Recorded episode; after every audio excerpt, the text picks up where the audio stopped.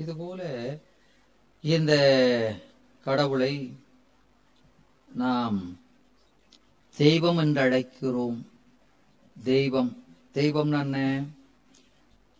தேசு. தேசு என்று அடியாக பிறந்தது தெய்வம் என்பது. தேசுனா ஒளி ஞானம். ஞானம் உடையவன். ஞான வடிவானவன். அறிவு வடிவானவன் என்று பொருள் தருகிறது. அதுபோல சுவாமி என்ற சொல் ஸ்வம் என்றால் சொத்து செல்வம். நாம் அடையத்தக்க செல்வமாயிருப்பது அவன் அந்த செல்வன் அது காஞ்சி புராணத்தில் சொல்வார் யானே பெருஞ்செல்வன். அவனை பெற்றவர்கள் என்ன சொல்வாரு? யானே பெருஞ்செல்வன் யானே பெருஞ்செல்வன் என்பார். எனவே அந்த பெருமானை அடைந்தவர்கள் தான் பெரும் செல்வர். அவன் இந்த உலகத்தை இந்த உலகம் பூரா அவனுடைய உடைமை. இந்த உயிர்கள் பூரா அவனுடைய அடிமை. அப்படி பெரும் செல்வனாக இருப்பதால் அவனை சுவாமி என்கிறோம். அடுத்து அவனை ஆண்டவன் என்கிறோம். நம்மையெல்லாம் ஆளுவது பற்றி அவனை ஆண்டவன் என்கிறோம். அவனை இறைவன் என்கிறோம். அது இருத்தல் என்னும் சொல்லடியாக பிறந்தது. அவன் எல்லா பொருளுக்குள்ளும் உயிர் உள்ள பொருள் உயிர் இல்லாத பொருள் எல்லாவற்றுக்குள்ளும் அவன் நிறைந்திருப்பதால் அவனே இறைவன் என்று சொல்கிறோம். இப்படி பல இதுகளை பார்த்தோம். இந்த இறைவன் மேல் கீழ் உள்புறம் என்று எல்லா இடங்களிலும் நிறைந்திருப்பதனாலே அவனை எவ்வாறு அழைக்கிறோம்? இந்த பொருள் பேர் அறிவான பொருள். அது எல்லாவற்றையும் ஒருங்கே அறிகின்ற பொருள். எல்லாவற்றையும் ஒருங்கே ஒரு சேர் அறிகின்ற பொருள். அறிந்தபடியே இருப்பது. கருவிகளின்றி தானே அறிவது. இதனால இந்த தன்மைகளை எல்லாம் அவனுடைய எட்டு குணங்களாக நம்முடைய சைவ சித்தாந்தம் சொல்கிறது. அதாவது முற்றும் உணர்தல் வரம்புயில் இன்பம் உடைமை இயல்பாகவே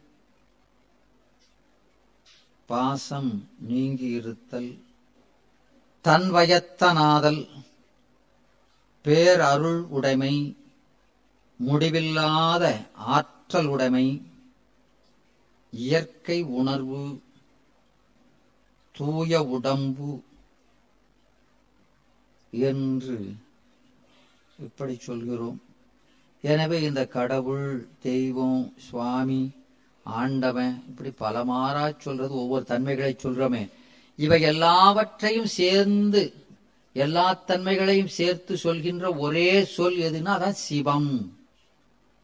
இந்த குளங்களை எல்லாம் ஒருங்கே கொண்ட சொல். அத்தனை குணங்களையும் மொத்தமாக உணர்த்துகின்ற சொல் சிவம் என்பது. இந்த அஹ், சிவம் என்பது அந்த பேரறிவுமயமாக நிற்கின்ற நிலை என்று சொன்னோம். அதை சச்சிதானந்தம் என்பார்கள். சத்து சித்து ஆனந்த நிலை. அந்த எட்டு குணங்களை மூன்றிலே அடக்கி சத்து சித்து ஆனந்தம் அது அவனுடைய சொரூப நிலை என்று சொல்வார்கள். உண்மை நிலை சிறப்பு நிலை. உண்மை நிலை என்றாலும் சிறப்பு நிலை என்றாலும் ஒன்றே. அதாவது நீங்காத தன்மை. எந்த நிலையிலும் அவனை விட்டு நீங்காத தன்மை. அந்த தான் சத்து சித்து ஆனந்தம். எனவே அது சத்து சத்து என்றால் சத்து என்ற சொல்லுக்கு மாறுபாடின்றி என்றும் உள்ள பொருள். மாறுபாடின்றி என்றும் உள்ள பொருளுக்கு பேர் சத்து. என்றும் உள்ள பொருள். ஆனா எப்படி இருக்கணும்? மாறுபாடின்றி.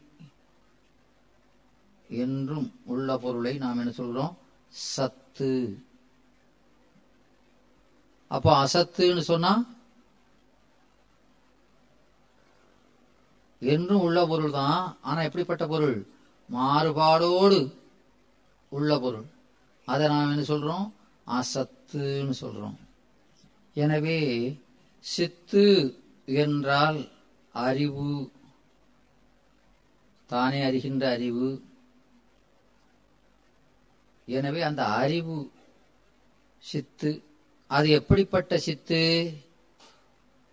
அறிவினுடைய தன்மை என்ன? மாறுபாடு இல்லாத அறிவு சத்தான சித்து. எது மாறுபாடு இல்லாதுன்னா அவனுடைய அறிவு மாறுபாடு இல்லாத அறிவு. சத்தான சித்து. அந்த மூன்று பொருட்கள் சொன்னமே அந்த மூன்று பொருட்கள்ல ரெண்டு பொருள் அறிவுடைய பொருள். ஒன்று தானே அறிகின்ற பொருள் இன்னொன்று அறிவித்தால் அறிகின்ற பொருள் இல்லையா? அந்த தானே அறிகின்ற பொருள் எப்படிப்பட்டதுன்னா சத்தான அறிவு மாறுபாடில்லாத அறிவு. அதிலே ஏற்படுகின்ற அந்த உணர்வு பேர் தான் ஆனந்தம். அந்த அறிவிலே ஏற்படுகின்ற உணர்வுக்கு பேரு ஆனந்தம். ஆனந்தம்னா என்ன? இன்பம்னு சொல்றோம். இன்பம் என்ன என்னது? ஆனந்தம்னா என்ன? உங்களுக்கு இன்பம் தெரியுமா? இன்பத்தை அனுபவிச்சிருக்கீங்களா? சந்தோஷம். சந்தோஷம்னா அதான் இன்பம். இன்பம் என்பதற்கு நம்முடைய இலக்கண நூல்கள் வரையறை செய்கின்றன. இன்பமாவது கருதியது கைகூடிய இடத்து தோன்றுகின்ற உணர்வே இன்பமாம்.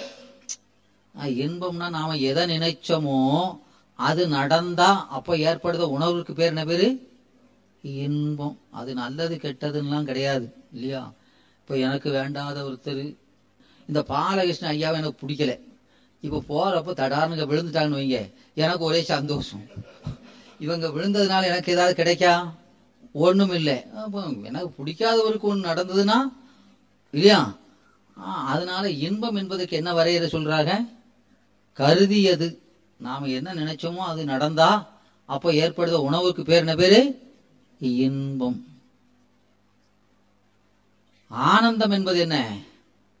நந்தம் என்றால் நிறைவு. நந்தம் என்பது ஆ என்பது உபசர்க்கம். அதுக்கு அர்த்தம் கிடையாது.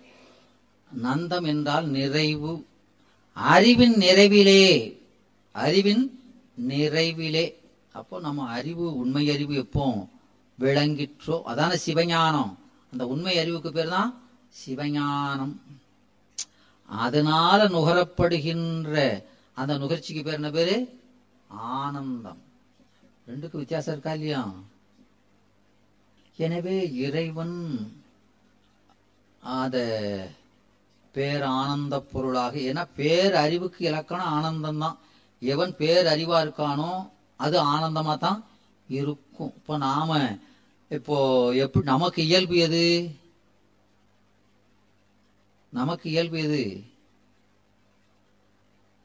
நம்ம உறவு பொருள் ஆகிய சிவத்தோடு சேர்ந்து இல்ல பிறக்காம அவன் திருவடி கீழ் பேர் ஆனந்தமா இருப்பதுதான் நமக்கு இயல்பு இல்லையா? இப்படி பிறந்து இல்லையா துன்பப்படுவது நமக்கு இயல்பு. அல்ல. எனவே இந்த பதிவு சிவத்தை அதனுடைய சொரூப லட்சணமாக சச்சிதானந்தம் அந்த எட்டு குணமுடையவன் என்று நாம் சொல்கிறது நம்முடைய சைவ சித்தாந்தம்.